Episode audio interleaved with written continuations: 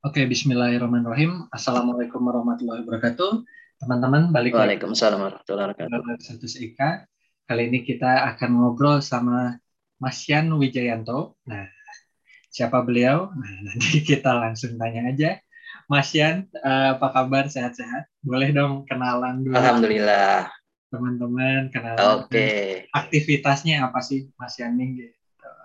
Oke. Okay. Oke, ya assalamualaikum warahmatullahi wabarakatuh. Uh, selamat pagi dan salam sejahtera. Terima kasih nih Mas Puji Prabowo dan juga teman-teman sekalian ya. Perkenalkan nama saya Yan Wijayanto. Uh, saya lulusan sarjana hukum Universitas Negeri Semarang. Saat ini saya bekerja sebagai pengawas ketenaga kerjaan di Dinas Tenaga Kerja Provinsi Jawa Tengah. Ya, saya masuk PNS itu sejak 2010. Sebelumnya di Dinas Tenaga Kerja Kabupaten Demak. Per 2017 kami ditarik uh, di bawah provinsi. Kebetulan juga saya selaku PPNS. PPNS itu apa, Ndu? Nah, PPNS itu adalah penyidik pegawai negeri sipil. Ya, ibaratnya kalau di istilah kata ya polisinya PNS seperti itu. Ya, hmm. di 2000 apa? 2010 terima di Demak, 2017 ditarik provinsi seperti itu. Itu untuk uh, pekerjaan saya saat ini gitu. I see. Nah kalau kita mundur ke belakang nih Mas Yani, uh, waktu yeah. milih hukumnya ini jurusan hukum nih karena kesadaran sendiri disuruh atau terjebak atau atau gimana nih terus juga setelah menjalani menjalani jurusan hukum nih uh, memang sudah oke okay, akan jadi PNS di bidang ketenaga kerjaan nih. By plan nggak sih atau ya. gimana? Ya. Boleh cerita? Ya, kalau cerita kuliah nih, wah ini seru nih. Ya. Dulu sebenarnya saya adalah lulusan IPA ya di Jakarta sebenarnya. Saya IPA, kemudian eh, sudah sempat kuliah juga.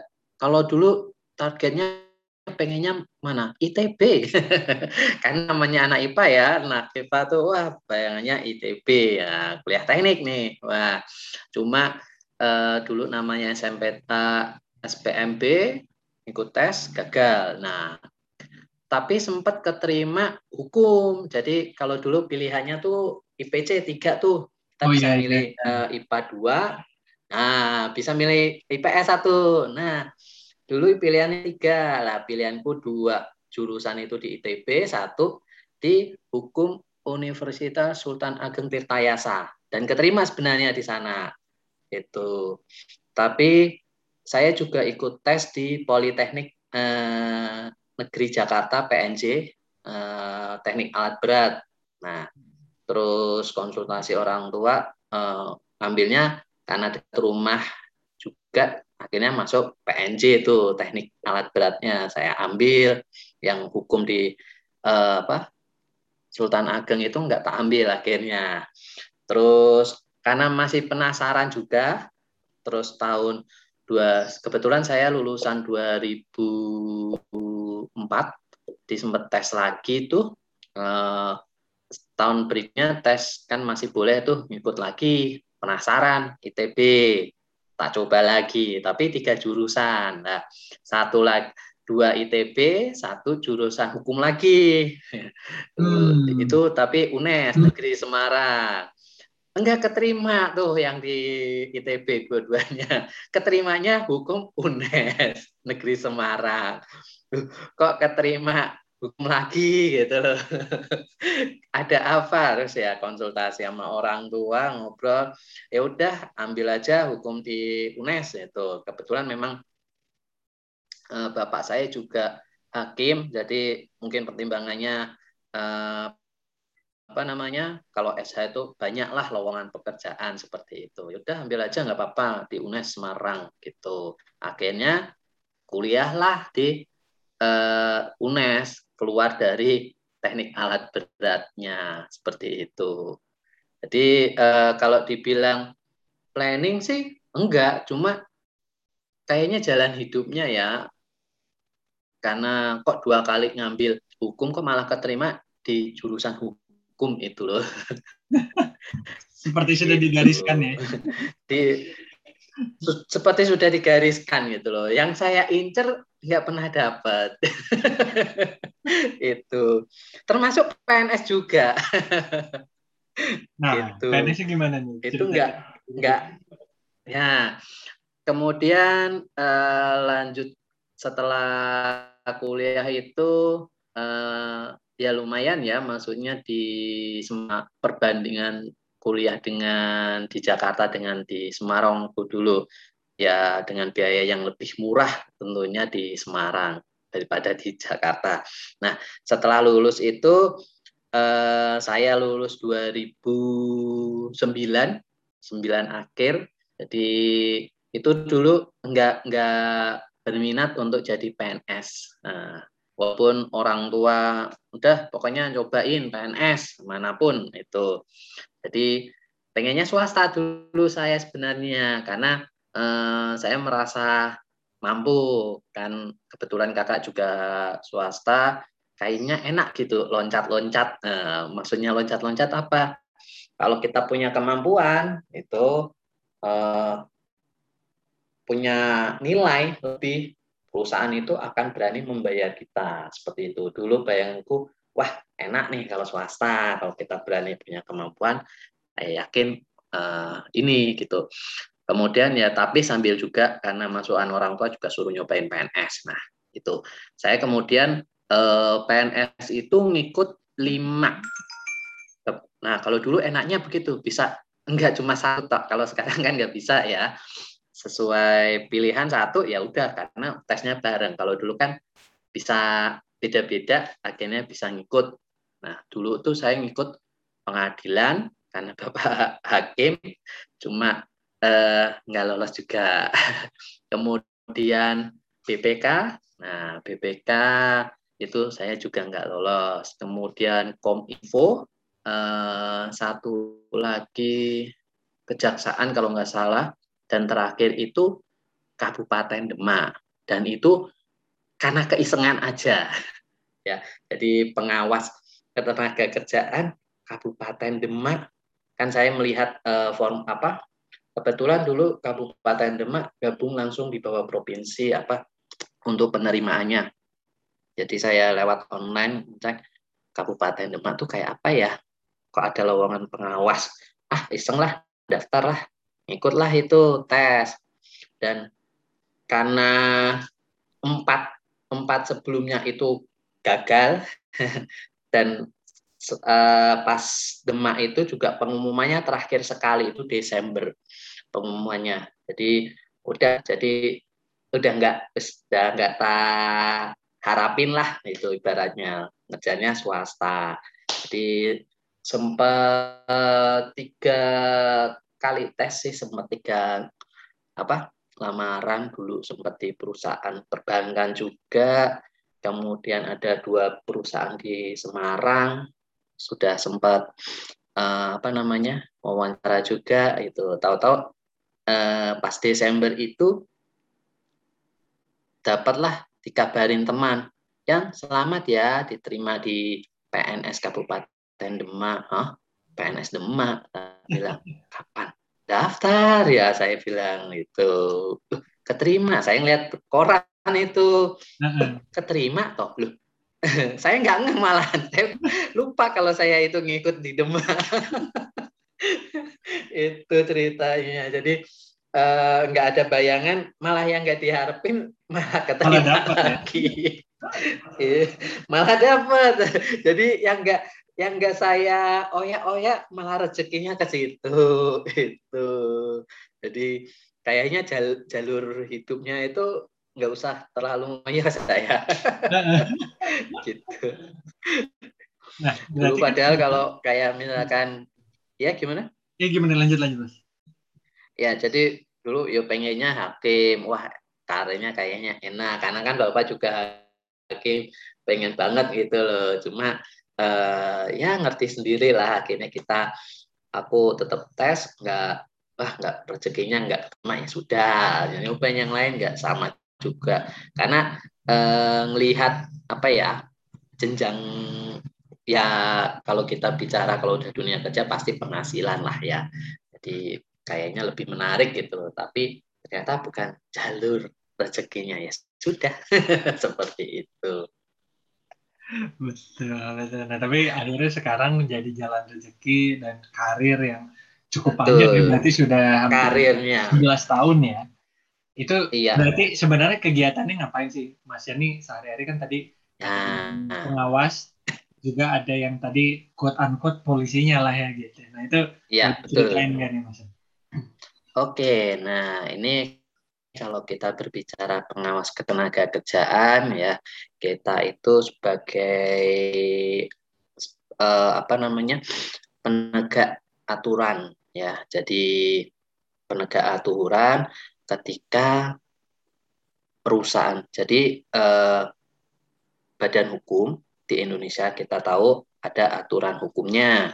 Nah, itu sekarang yang sekarang itu adalah Undang-Undang Cipta Kerja yang sekarang ramai. Kalau dulu Undang-Undang 13. Nah, kita adalah sebagai penegaknya aturan bahwa perusahaan ini harus mematuhi aturan yang ada di Indonesia terkait hak-hak dari pekerja.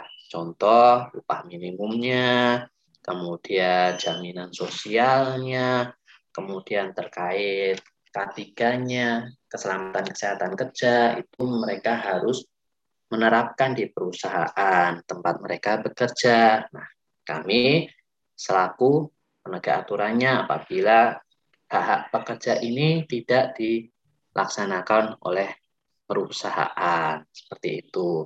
Nah, kalau sebagai penyidiknya, ya, kalau sebagai penyidik itu ketika udah bandel nih, ya, ibaratnya misalkan PTA itu dia tidak mau melaksanakan uh, upah minimum, ya, jadi bayarnya gaji seenaknya sendiri di bawah aturan. Nah, kami ketika nanti dari pengawas sudah ada namanya nota pemeriksaan sebagai bentuk pembinaan. Ini loh aturan hukumnya bahwa perusahaan wajib membayarkan gaji sesuai upah minimum.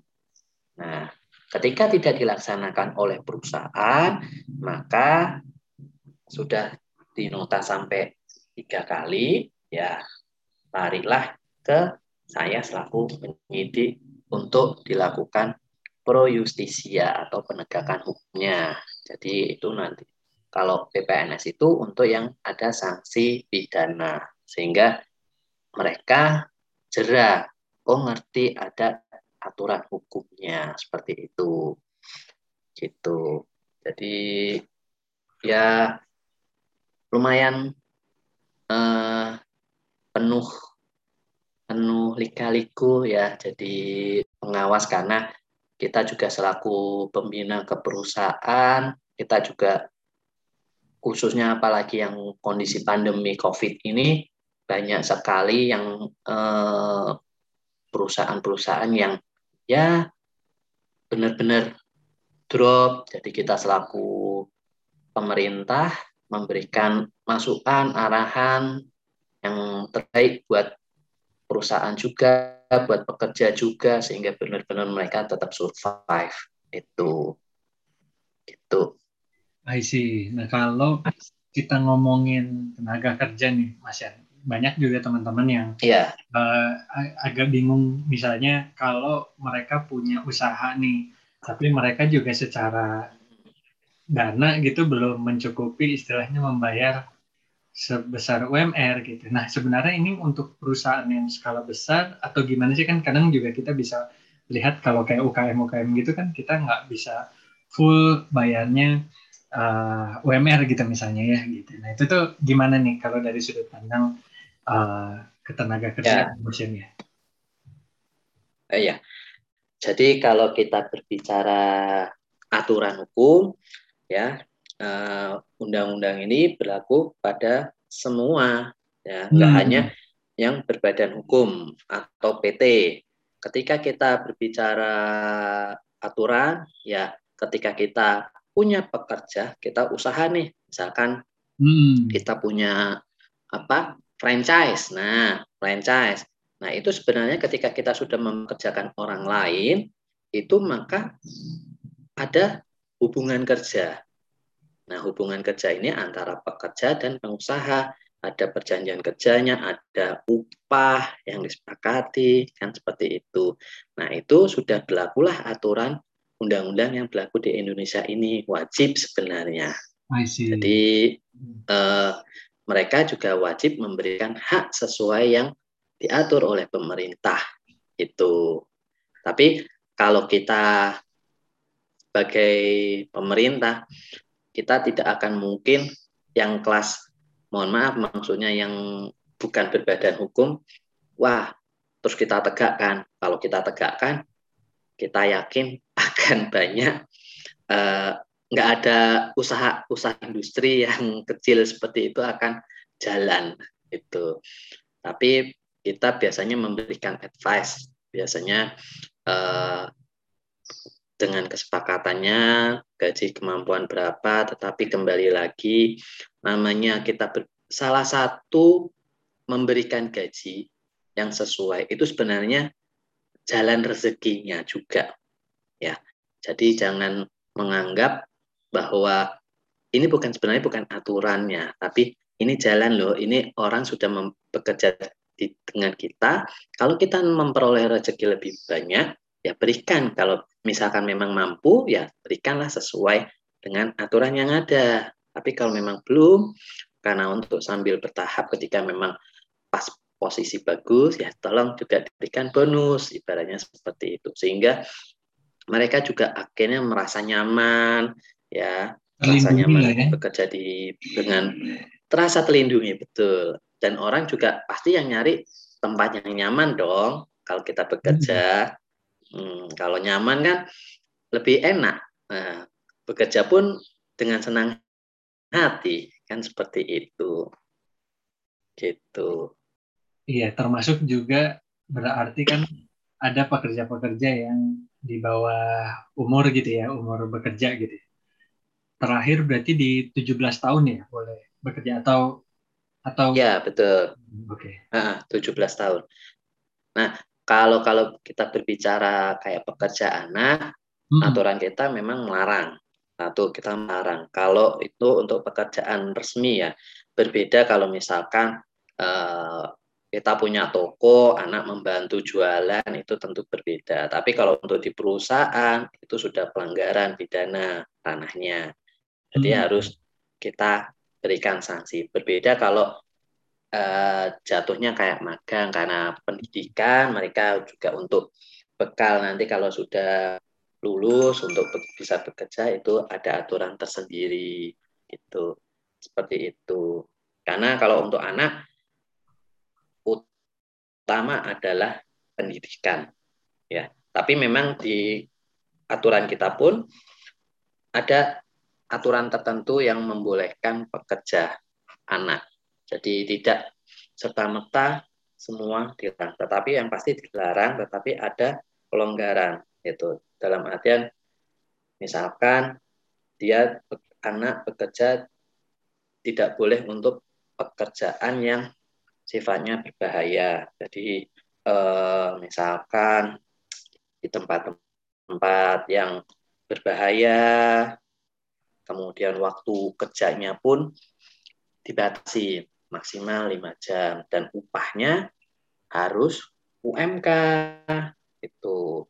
Jadi si kalau orang kan orang dewasa bekerja maksimal 8 jam lembur bisa lembur tapi bayarannya UMK minimal. Nah, kalau pekerja anak ini tidak full, tidak full tapi bayarannya harus minimal UMK.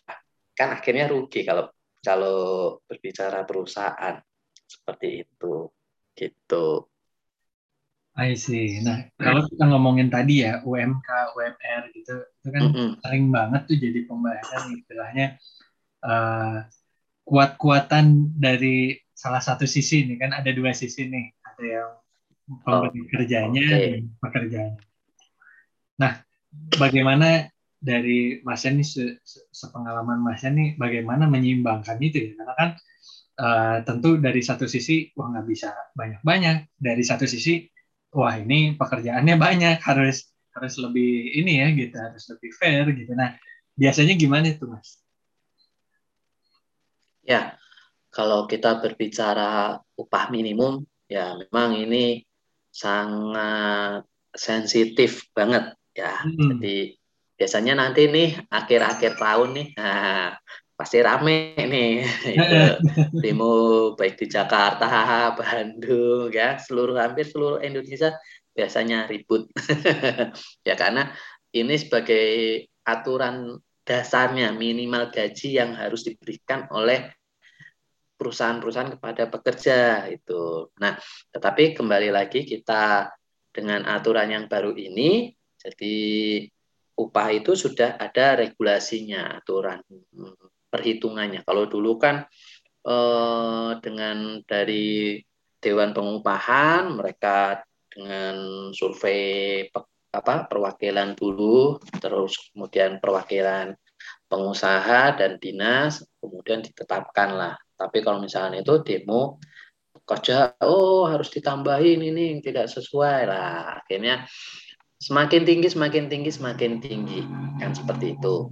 Tapi sekarang pemerintah sudah menerapkan regulasi untuk perhitungan UMK. Sebenarnya ini juga eh, di satu sisi memang terhadap pekerja jelas merugikan kan seperti itu karena eh, dengan regulasi ini perhitungan yang sudah ada rumusnya komponen oleh pemerintah jadi kenaikannya tidak terlalu tinggi itu karena untuk menjaga juga menjaga kondusivitas dari pengusaha. Ya, kalau kita bicara sekarang Indonesia sebenarnya bersaing banget dengan kayak Vietnam, kemudian Cina dan negara-negara Asia lainnya. Dengan investor, mereka akan lebih memilih dengan harmonis antara pengusaha dan bekerja itu di mana? Kalau kita jarang lihat lah di Vietnam demo buruh itu yang begitu kencang, sehingga banyak investor akhirnya lari ke sana dengan upah yang setahu saya kayak di Hanoi-nya sendiri itu hampir sama untuk gaji UMK-nya kota Semarang. Infonya seperti itu. Sehingga mereka berpikir lebih aman dan lebih nyaman mereka investasi di sana. Nah, ini pemerintah dengan menerapkan aturan ini ya untuk menjaga kondusivitas di pengusaha juga. Ini loh Indonesia sudah ada regulasi yang diterapkan untuk pekerja untuk upah minimalnya sekian sehingga eh, apa namanya tingkat ya pasti misalkan untuk perbandingan kayak Jakarta dengan daerah-daerah kayak Semarang kan jomplangnya tinggi tuh. Nah sehingga itu juga yang dijaga oleh pemerintah gitu. I see. Ya karena menarik ya uh, kita ngomongin si apa ya dunia ketenaga kerjaan itu kan kaitannya itu ya ada dua sisi yang ya cukup berimbang untuk untuk saling Betul. melengkapi. Gitu. Nah ya. uh, selama berkarir nih Mas Yan kan hmm. pasti banyak hal yang di pelajari banyak hal yang ditemukan gitu pengalaman-pengalaman baru. Nah kalau yang Mas Yan rasakan nih pembelajaran yang paling bermakna nih apa nih Mas Yan selama berkarir ya gitu yang membuat Mas Yan nih merasa bahwa wah ini nih pengalaman terbaik atau pengalaman bermakna yang membuat hidup saya mungkin berubah atau cara pandang saya berbeda gitu gimana nih Mas Yan? Ya kalau dari setelah bekerja ini memang benar-benar terbuka ya. Jadi karena dunia pengawas ketenaga kerjaan ini benar-benar berbicara terhadap hak-hak kita bicara dua dua sisi pekerja dengan pengusaha. Di satu sisi pekerja dengan urusan perutnya, hak-hak perutnya, nanti bagaimana, sedangkan pengusaha berpikir loh produktivitasnya bagaimana, pekerja nuntut terus, tapi pengusaha juga akan berpikir keras, uh, memenuhi tuntutan pekerja, sehingga kita sebagai pemerintahan, perwakilan pemerintah itu menengahi. Nah itu, karena saya juga, uh, oh iya, sampai pernah bertemu dengan ya mohon maaf mungkin ibu-ibu ya kebetulan kalau di Demak ini juga apa namanya eh, lumbung padi ya jadi dulu itu sam, karena industri baru belum terlalu rame lah di Kabupaten Demak Bu kok eh, ibaratnya pakai sendalan masukkan pabrik sendalan terus seenaknya sendiri karena ini juga salah satu keluhan pengusaha. Kalau panen itu mereka itu ya libur seenaknya sendiri libur kalau nggak panen kembali kerja lah. Jadi akhirnya terganggu dengan produktivitas.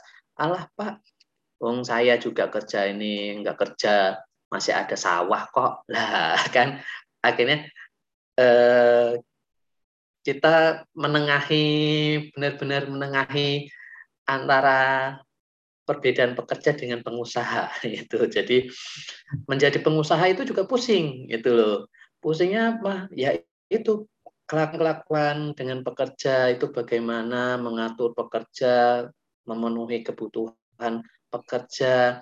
Jadi tentu banyak banyak apa namanya? banyak konflik-konflik yang benar-benar harus kita selesaikan antara pekerja dan pengusaha. Karena saya juga kalau untuk pekerja jelas, kalau haknya nggak disesuai, nggak diberikan, ya kita tegur pengusaha. Tetapi ketika pengusaha menuntut produktivitas pekerjanya, lah ini yang harus eh, diselesaikan juga oleh pekerja. Jadi nggak cuma nuntut tapi bagaimana juga bisa memberikan uh, sumbangsih tenaga pikirannya kepada perusahaan sehingga perusahaan baik ya tentu juga lebih baik itu jadi kemudian juga wah ternyata menjadi pengusaha tuh benar-benar pusing juga itu loh itu jadi nggak cuma pekerja tapi ya pengusaha benar-benar apalagi kalau kondisi pandemi covid gini wah benar-benar tantangan sekali kepada pengusaha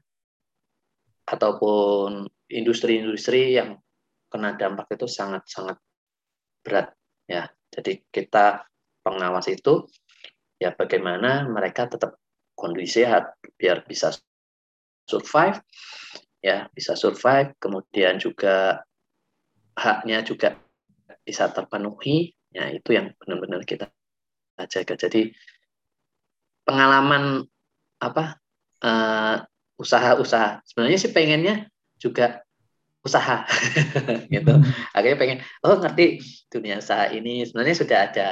Ya walaupun sudah sudah ada satu usaha sih memang cuma pengen lagi nambah kan kayak gitu. Pusing jadi pengusaha juga. Tapi sudah gitu. jadi akhirnya mengerti ya karena jalur oh apa sih sebenarnya yang harus di apa ya diwanti-wanti gitu ya ibaratnya diperhatikan Betul. dalam iya. Mengoperasikan gitu kan. Aduh, ya, jadi memang dunia us dunia usaha, dunia pekerjaan itu memang benar-benar kompleks banget lah itu. Aduh, Mas nggak kerasa nih udah di penghujung uh, uh, menarik banget oh. banyak hal yang bisa digali dari tenaga kerjaan termasuk yeah. sebenarnya juga kayak hal-hal yang kemarin rame ya kita kerja gitu ya kan itu juga mm -hmm. seru gitu nah yeah. Iya. uh, boleh deh sedikit tentang yang apa sih yang terjadi sebenarnya perubahan apa yang terjadi di cipta kerja itu sama mungkin sebagai penutup ya mas nanti uh, wejangan apa yang paling nancap di kepala hati jiwa dan pikirannya Mas Yani? nah. dari siapa terus uh, itu yang Mas yang pegang sampai hari ini. Kurang lebih. Silakan Mas Yan. Oke, ya kalau untuk sekarang memang regulasi kita ada namanya Undang-Undang Cipta Kerja ya. Memang banyak sekali perubahan uh, aturannya khususnya. Tapi kalau kalau saya berbicara kalau kepastian untuk pekerja itu sebenarnya lebih lebih terjamin, lebih terjamin. Misalkan contoh kayak terhadap pesangon itu memang kalau kita berbicara nilainya dengan yang lama itu lebih kecil, tetapi kepastian hukumnya itu kepada pekerja itu lebih ada daripada yang lama. Kemudian juga misalkan contoh karyawan kontrak kalau dulu kontrak eh, selesai ya udah selesai.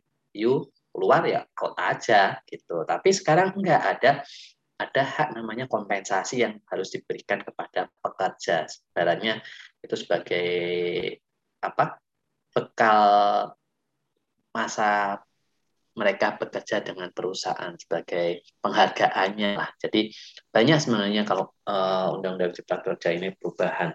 Tapi yang paling mendasar juga kita harus tahu bahwa zaman sekarang adalah eranya globalisasi, kemudian AFTA, ya jadi tenaga asing yang masuk. Nah ini kita harus benar-benar nambah skill kita karena ini persaingannya nggak cuma dengan sesama kita, tetapi juga dengan orang-orang luar negeri itu. Kalau boleh jujur, misalkan kayak orang-orang Cina, kenapa pengusaha senang dengan orang Cina? bayaran mereka itu nggak terlalu jauh dengan orang Indonesia. Tetapi etos kerja mereka itu sangat-sangat tinggi. Dan mereka kerja lembur itu hampir 24 jam. Ya, mereka itu benar-benar workaholic banget lah itu. Karena saya sempat ngobrol dengan mereka itu di kayak di Cina itu nggak ada libur. Liburnya itu kalau Imleknya Cina tok itu hari besarnya Cina. Udah selama itu ya mereka kerja jadi kita benar-benar bersaing lah, bersaing dengan orang asing. Jadi kalau kita nggak punya skill, kita tidak punya bekal, kita tentu akan kalah dengan bukan hanya dengan orang Indonesia sendiri, tetapi dengan orang luar. Jadi jangan sampai eh, tenaga kerja kita tidak punya apa namanya bargaining yang yang layak untuk pengusaha juga. Untuk pengusaha akan berpikir lebih efisien dan lebih murah mana kan seperti itu dengan orang Indonesia. Itu kalau wejangan saya ya kalau mau teman-teman mau usaha jangan pernah takut ya untuk terjun ya tapi yang pasti ketika kita sudah akan terjun mendirikan usaha, bisnis, apa pun itu, ada namanya hak orang lain. ya Jatah rezekinya orang lain itu ada di situ. Nah kita tentu harus memberikan yang sesuai aturan. Aturan hak-haknya apa saja yang harus diberikan.